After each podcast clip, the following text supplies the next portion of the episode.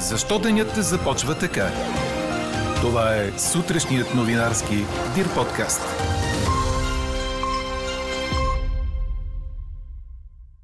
Ако третият мандат отиде в демократична България, ГЕРБ ще ги подкрепят. Нови удари в украинският град Харков. Баскетболистът Александър Везенков остана недоволен от представенето си в Монако. А днес ви питаме, подкрепяте ли размяна на сменените бебета без намеса на държавата? Говори Дирбеге. Добро утро, аз съм Мария Иванова. Чуйте подкаст новините тази сутрин на 11 януари. Дневните температури ще стигнат до 10 градуса, отново малко по-низки по високите места на запад. В София ще продължи да бъде облачно, като ще прехвърча слаб мокър сняг, а дневните температури ще достигнат най-много до около 2-3 градуса, сочи прогнозата на синоптика ни Иво Никитов. А днес празнуват носещите имената Богдан и Теодоси, в превод от Бога даден. Честит празник!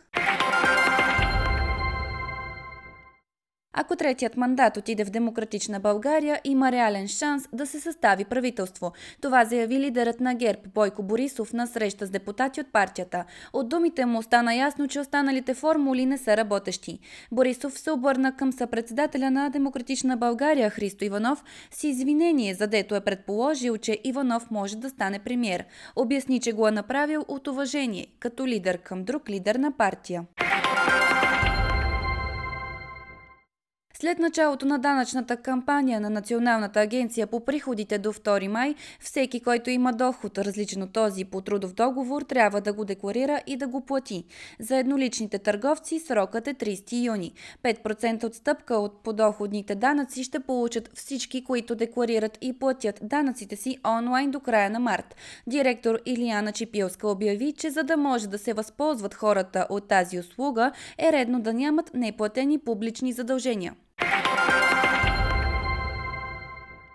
Тригодишно момче загина, а майка му е в тежко състояние след катастрофа на пътя Враца Криводол. Лек автомобил Пежо с четирима души от ромски происход пътували към областния град, но на завой колата се подхлъзнала на мокрия асфалт, изхвърчала от пътя и се обърнала по таван в близко дере. Все още с жизнени функции при пристигането на медицинския екип детето починало в спешния център на Врачанската болница, без да дойде в съзнание. Майката на загиналото дете също е приета в много тежко състояние и черепно-мозъчна травма в реанимацията на Врачанската болница.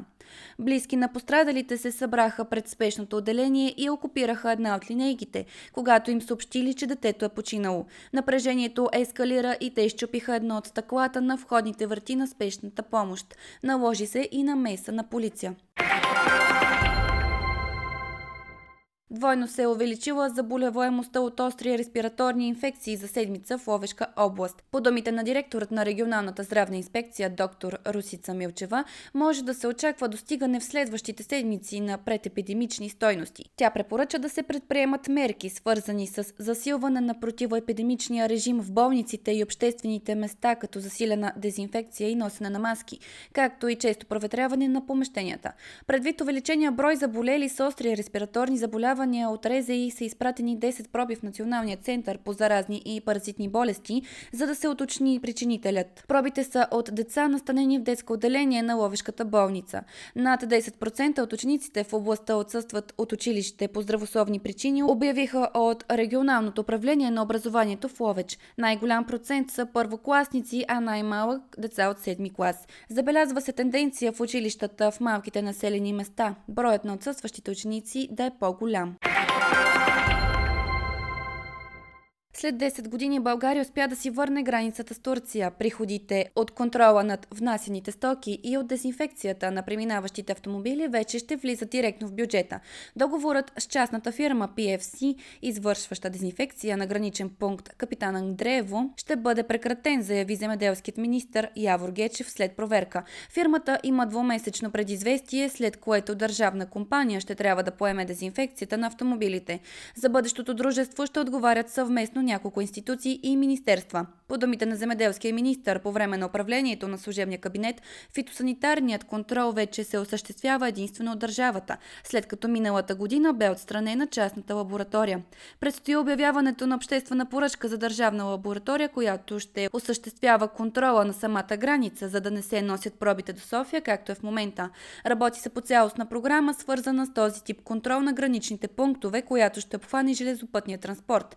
Държавата има капацитет за това, гарантира още министърът.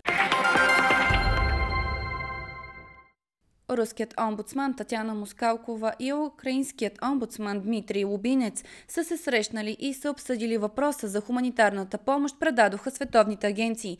Преди срещата състояла се в Турция, украинският омбудсман заяви, че основната тема на разговорите ще бъде, цитирам, завръщането на нашите герои и героини, визирайки размяната на пленници.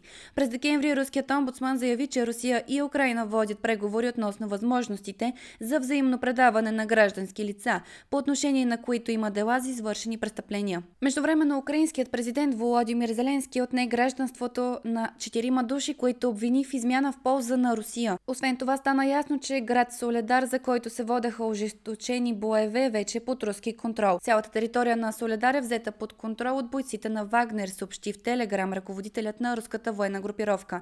Той уточни, че в центъра на града се водят сражения с обкръжени бойци и по-късно ще бъде съобщен броят на пленените украински военни военни. А с нощи украинският град Харков бе бомбардиран от руските сили няколко часа след визитата там на германския външен министр Аналена Бербок, предаде Франс Прес. Журналист на Франс Прес казва, че са чути няколко взрива в града, който бе относително пощаден от руските удари в последно време. Украинската армия се подготвя за евентуална нова атака на руски сухопътни сили от територията на Беларус в посока Киев, предаде ДПА. Украинските отбранителни позиции на север вече са в готовност и са подсилени. За да се предотврати бързото напредване на руски танкове, всички достъпни за тях места са допълнително минирани.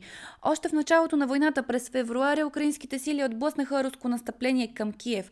Колона от руски танкове и машини, която беше дълга десетки километри, беше унищожена в гъстите гори, северно от украинската столица. На съдебен процес, състоял се при закрити врата, Иран осъди белгийски хуманитарен работник на 40 години затвор и 74 удара с камшик по обвинения в шпионаж предаде Reuters, като се отбелязва, че присъдата е много по-тежка от наказанието от 28 години, за каквото съобщи Белгия през декември. Срещу хуманитарният работник имаше 4 обвинения за шпионаж, за сътрудничество с Съединените щати срещу Иран, за пране на пари и контрабанда на валута. Той отрече всички обвинения и има право на обжаване, но ако то е неуспешно, според иранското законодателство, въпросът за освобождаването му ще може да се разгледа едва след 12 години и половина. Четете още в Дирбеге! Спортист номер едно на България за 2022 година Александър Везенков определено ще иска максимално бързо да забрави представенето си в двубоя на неговия Олимпиакус срещу Монако. Срещата от 18-ти кръг на баскетболната Евролига завърши при резултат 64 на 60 в полза на френския тим. Българинът записа само 4 точки, като се опита да компенсира с 8 борби. Слабото му представяне пък принуди треньора на Олимпиакус да го извади от игра, като изобщо не се появи в последната четвърт. А именно тя бе решаваща решаваща за крайния изход. Минута преди края на срещата резултатът бе равен, но въпреки това Везенков не се появи в игра. Чухте сутрешния новинарски Дир подкаст. Подробно по темите в подкаста четете в Дирбеге. Какво ни впечатли преди малко?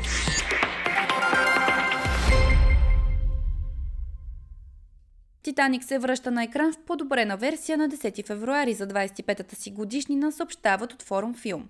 През 1997 година продукцията на Джеймс Камерън Аватар, Аватар, природата на водата, пришелците, бездната, Терминатор 2 спечели рекордните 11 награди Оскар и стана най-касовият филм на всички времена. А Леонардо Ди Каприо и Кейт Уинслет се наредиха сред най-големите и обичани звезди в света, пише БТА. Титаник разказва незабравимата трагична история на принадлежащите на различни социални класи – Джак и Роуз, които се запознават и влюбват на борда на Титаник, който на 15 април 1912 година, само 4 дни след началото на първото си през океанско плаване се сблъсква с айсберг и потъва към дъното на Атлантическия океан и причинява смъртта на над 1500 човека. А какво ще кажете за това?